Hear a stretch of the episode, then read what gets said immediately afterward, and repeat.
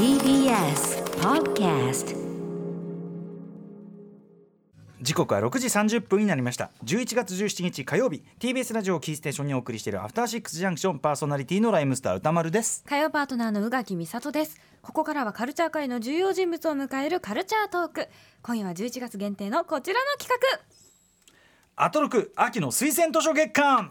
画わーいはい、えー始まってしまいました。昨年に引き続きと言いましょうか。これね私の番組いつもやっておりまして推薦図書でその後ねブックフェアなんかやるともう本屋さんが本が売れて売れてええ高い本から売れていく。こんなね 品のない品のないコピーも去年実際につけでも本当にそうだった本当にそうなんだもん、はい、ということで、えーまあ、いろんな本がね本好きの人が集まってるリスナーの方も本好きの人が集まってるというこの番組、えーいろんな方が毎日次々とおすすめの本をね、えー紹介していただくという企画なんですが今年はルール改正をいたしまして一人一冊集中してご紹介いただくというシステムにいたしました、ということで本日の推薦人はこの方ですどうもスカートの澤部渡です。澤部さんはい。スカート澤部渡さんでございます。ご無沙汰しております。よろしくお願いします。ます。えー本日はご自宅からお電話でのご出演となります、はい。えー澤部さんねもちろんねあのスカートとしてライブコーナーご出演いろんな形でご協力いただいてますし、えっ、とあとまあ本のご紹介も本当多いですね。漫画のご紹介。そうですね、漫画もいつも紹介させてもらってます。あり。がたはい。いいやもう本当にしかもあの澤部さんのもうなんていうかセンスがば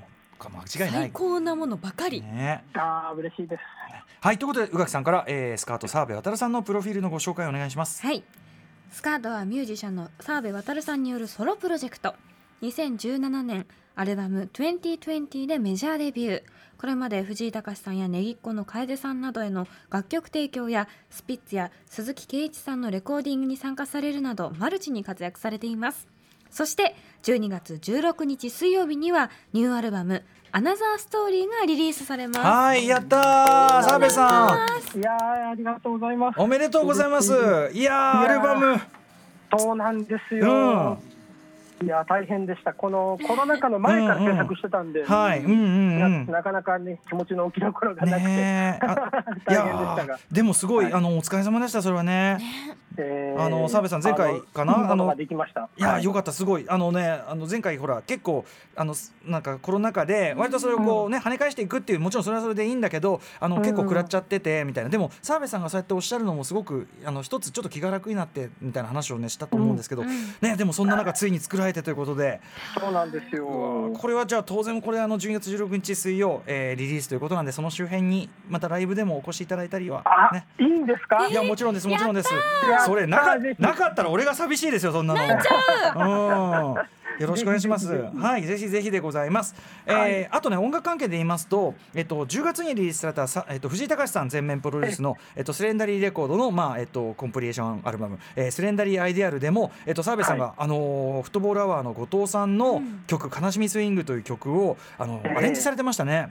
そうなんですよ。アレンジをさせていただきまして。うん非常になんというかもうレコーディングの現場がね最高だったんですよ。うんうんうんもう本当あの藤井さんの歌入れの時もそう思ったんですけど、はいはい。なんかもう本当一うん回歌うごとに表情が変わるんですよ。それを見てね、こう、なんだろう、自分、なんか一応シンガーなんですけど。なんかそういうものを疑ってしまいましたね。ああそれぐらい。こんないくつも表情を同じ曲の中で出せないなって思って。やっぱその歌の表情というところへえ後藤さんやっぱそこすごかったすごかったです。へえはいあのこのアレンジのスタイルとしても澤部さんとしてもちょっとこれ新境地じゃない？ちょっとこうアダルトな、ね打ち込み感と、そうそうそう。普段だったらこう僕も最初はてっきりそのバンドのアレンジだと思ってたんですよ、うんうんはい、でそうしたら藤井さんからこのうん、澤部さんのシンベがシンセベースが聞きたいですっていうオファーだったんですよ、うんうんうんうんでそれでおおと思って、うんうんうん。うん自分のな手の内からこう、はい。できる限りこういいものになれるようにはい。頑張ったって感じですかね。いやーだからねかこれが藤井隆恐るべしというかね多分ねあの結構無茶ぶりに聞こえることを最初は言ってきてしかもさニコニコしながら丁寧な口調で一個も譲んないでしょ。そうなんですよ。なんだけどそれがやっぱり結局それぞれの人の新たな一番いいところをまた引き出すんだよね。そうなんですよね。昔からねやっぱ藤井さんはそうなんですよ。うん、ねいやだから澤部さんの新境地としてもこの曲すごいかっこよかったです。いや嬉しいですありがとうございます。さあということで、えー最近もまあもちろんバンバン本も漫画も読まれてるわけですね。もちろんはいうん、じゃあそんな中から、えーお知らせの後本日はすわ、えー、澤部渡さんの入魂の一冊ご紹介いただきます後ほどよろしくお願いしますはいよろしくお願いします.ここからはアトロク秋の推薦図書月間。今夜のゲストはスカートの澤部渡さんです。改めてよろしくお願いします。はいよろしくお願いします。お願いいたします。さあということで。はいそれでは早速澤部さん入魂の一冊発表をお願いします。記載が描くキュートで奇妙な成長譚西村土香北極百貨店のコンシェルジュさんでございます。はい。これはなんと宇垣さんもきっちり。はい。私もこれちょっと本屋さんで気になると思ってうん。読んじゃいました、へー。あのおお聞きする前に読んでたので。さすがでございます。澤部さん分かってるって思いました。嬉しいですねえ。ーすごい。北極百貨店のコンシェルジュさん、えー、と全2巻で出てるんですね。はい。そうなんです。ということでじゃあどんなご本なのか、えーご紹介宇垣さんからお願いします。はい舞台は来るお客様がすべて動物という謎の百貨店。ヒロインは新人コンシェルジュとして働く秋野さん。秋野さんは人間の女の子です。彼女の前には毎回絶滅種の動物のお客様が現れます。長年連れ添う妻をよご喜ばせたい金持ちの笑いフクロウ。久々に会う父への贈り物を探す女優の海辺ミンク美しい彼女への求婚にひるむ若者の日本狼など。可愛い動物のお客様たちのお悩みが一生懸命なヒロインの頑張りと起点で解説される解決されるファンタジー作品となっています。はい。作者の西村土香さんは1984年神戸市生まれの漫画家イラストレーターさん。2010年短編集の仲良し団の冒険でデビュー。こちらの作品で第15回文化庁メディア芸術祭漫画部門新人賞を受賞。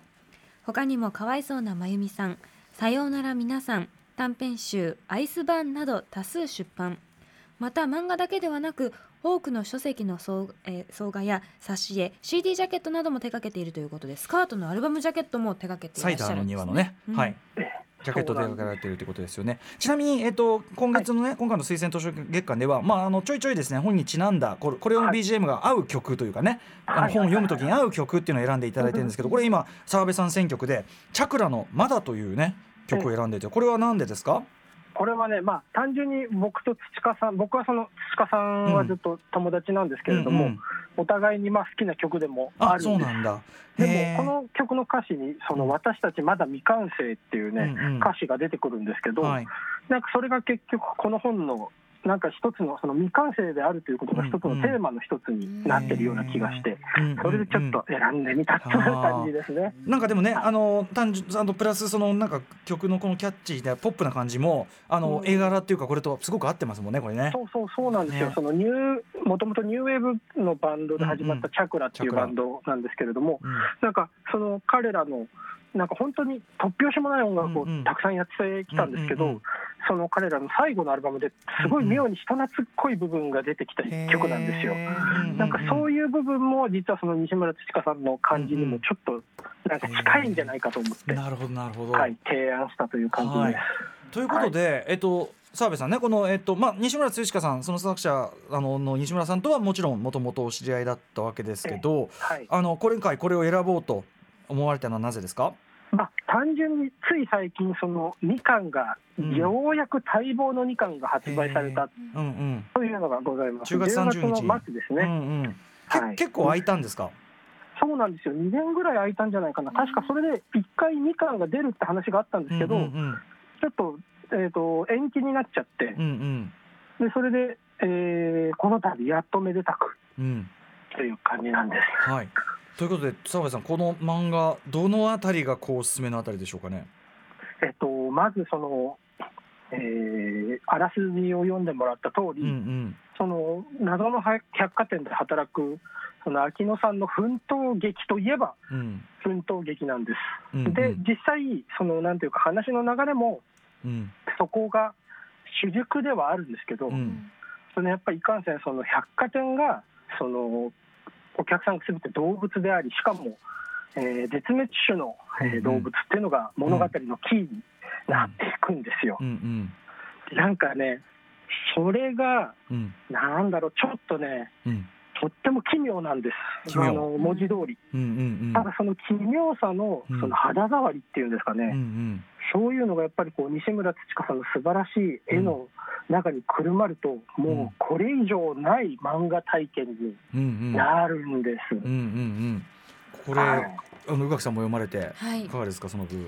そのまず絵がすごく可愛らしくって動物の皆さんがすごいキュートっていうのもあるんですけど、うんうん。なぜその動物がうん。姿を消したのかっていうのがそのうんポッてうん。あのナレーションみたいな感じで入っていくんです。うんうん。それがすごくこうぐさりと刺さるというか、うんうん。ここでは買い物してるうん。彼らがなぜ消えてしまったのかうんうん。っていうのがすごく刺さる作品でもあるなだからすごく読後感がこうんうん。う奇妙ですよね。うん。まあやっぱり奇妙、うん。本当に。うん、あと絵もなんかこう線あの輪郭の線とかは普通にシンプルなねすごくポップな線だけど、うん。いろんな背景の描き込みとかはすごく点描とかものすごい細かい線で描かれたりとか、うん。あの細かいところの細かさみたいなところがちょっとなんていうかちょっとやっぱい異界感っていうかうん。ちょっと空気が現実とちょっと違う重力っていうか、そうそうそう。その世界を感じさせますねなんかね。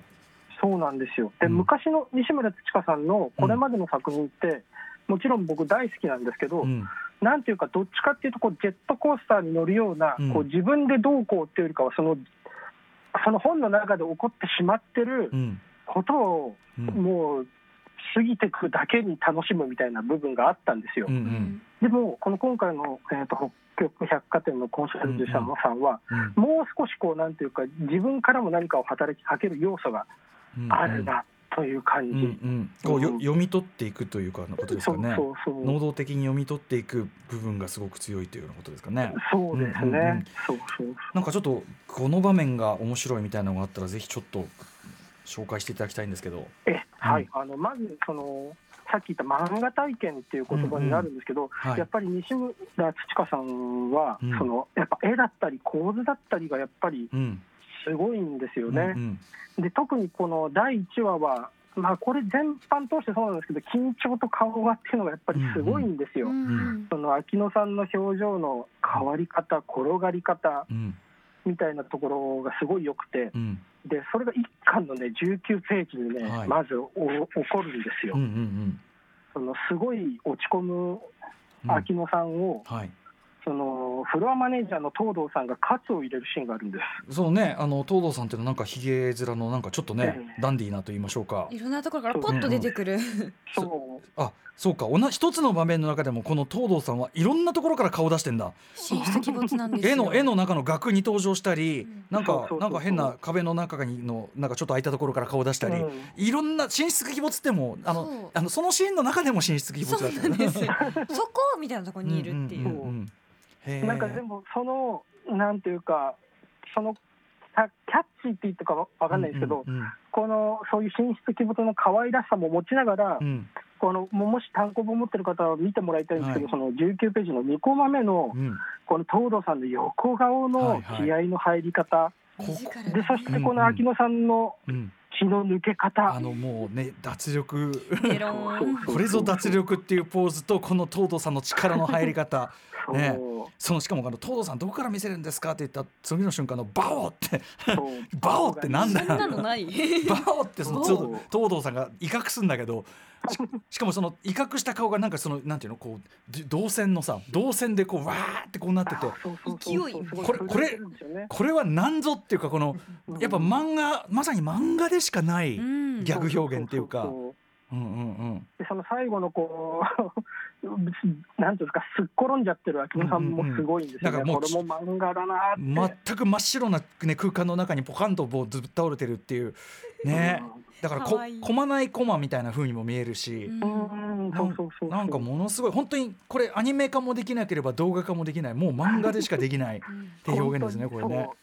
最高の漫画体験を保証したい、へいう感じですかね。え面でね、もう一。箇所どうしてもはいはい。言いたいことがあるんですよ、うん。でやっぱこの物語の2巻の終わりの方で、うん、その百貨店っていうもののあらましを紹介する場面があるんです。百貨店も舞台百貨店ですよね。で、ここ私も好き。もうすごいですよね、うんうんうんちょっとゾッともするし。えこれはねちょっとどういう流れで出てくる場面なんですか？これは。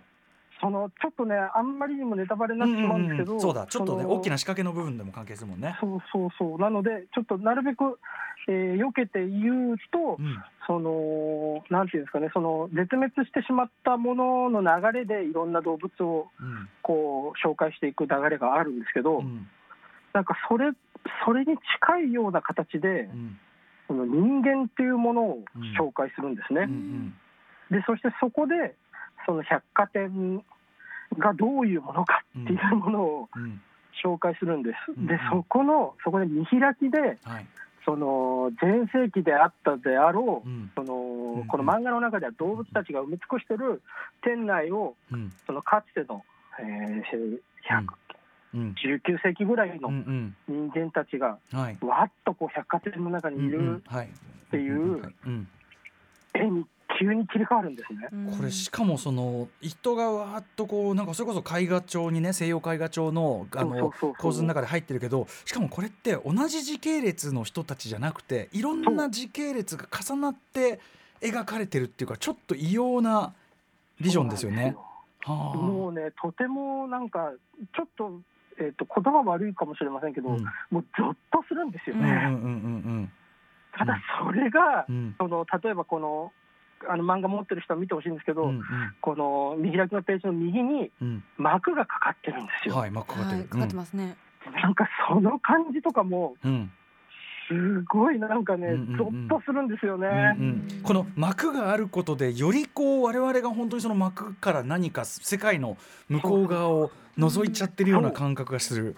うんうんそうなんですよ。でしかもそのうんうんうんうんごめんなさい。そのなんか、そのやっぱりこう、何かを見てるっていう気にさせるんですよねううう。そうだね。そのうんここで起こってる何かじゃないうんうんなかつて起こったもしくは誰かが描いた何かだっていうんううものにねここで急に突き放されるんですよ。人類文明のもうなんかに匂いだけがの名残だけが残ってるみたいな。そうそうそうあのここでその線のその奥の光景とか細かいこれはなんだはい鉛筆なのかな鉛筆なんですかねかな細かい。かでその描かれててでこっちは輪郭じゃない輪郭が全部白いのねこっちの線はね。うんちょっとやっぱうん面影みたいな感じの。そうそうそうそうそうちょっとお化けっぽいのよやっぱり全てが。ううんんというあたりがまあ実は物語全体のこうそれこそ枠っていうか、うんそうですね感じとして描かれるそうそうだからここまで読むとうわそうだったかと。